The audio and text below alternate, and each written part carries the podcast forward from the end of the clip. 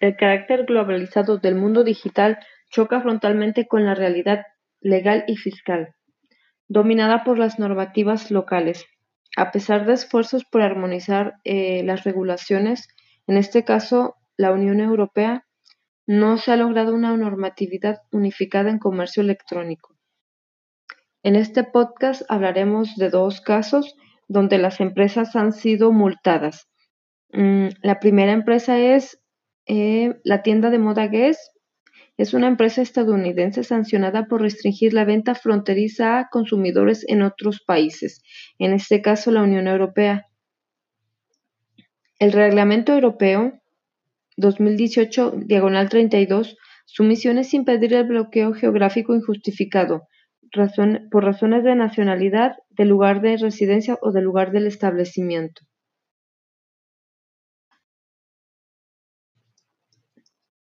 Los consumidores tienen libertad de comprar online en cualquier tienda autorizada por un fabricante, independientemente si la empresa está en Estados Unidos y el comprador está en la Unión Europea.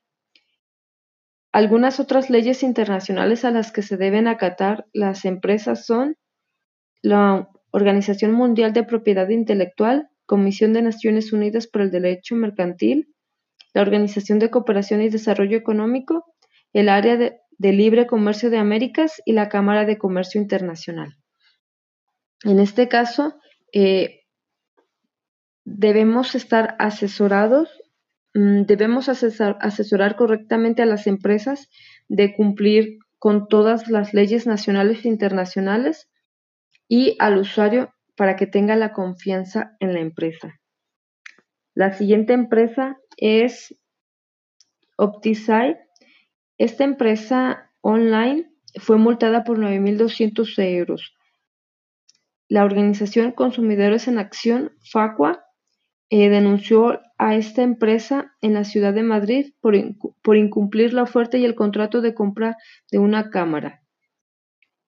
Eh, la empresa ya había realizado una venta por la cual canceló por error tipográfico en su precio. Este fue el alegato y fue multada por, por haber mm, cancelado la compra que ya había sido realizado con un cliente.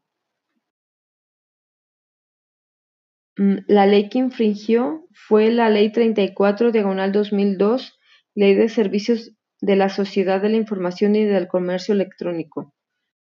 Algunas otras leyes con las que debe cumplir es con Real Decreto Legislativo 1 diagonal 1996, Ley de Propiedad Intelectual, Real Decreto 1 diagonal 2007,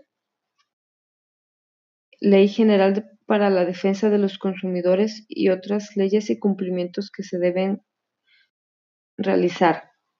La correcta implantación de dicho marco jurídico en una página web dotará, de la, dotará a la misma una muestra de compromiso, respeto y legalidad con el usuario o cliente y aumentará la confianza mm, del usuario mismo.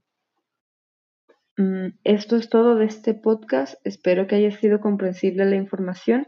Mi nombre es Lucero Morán, estudiante de Mercadotecnia Digital.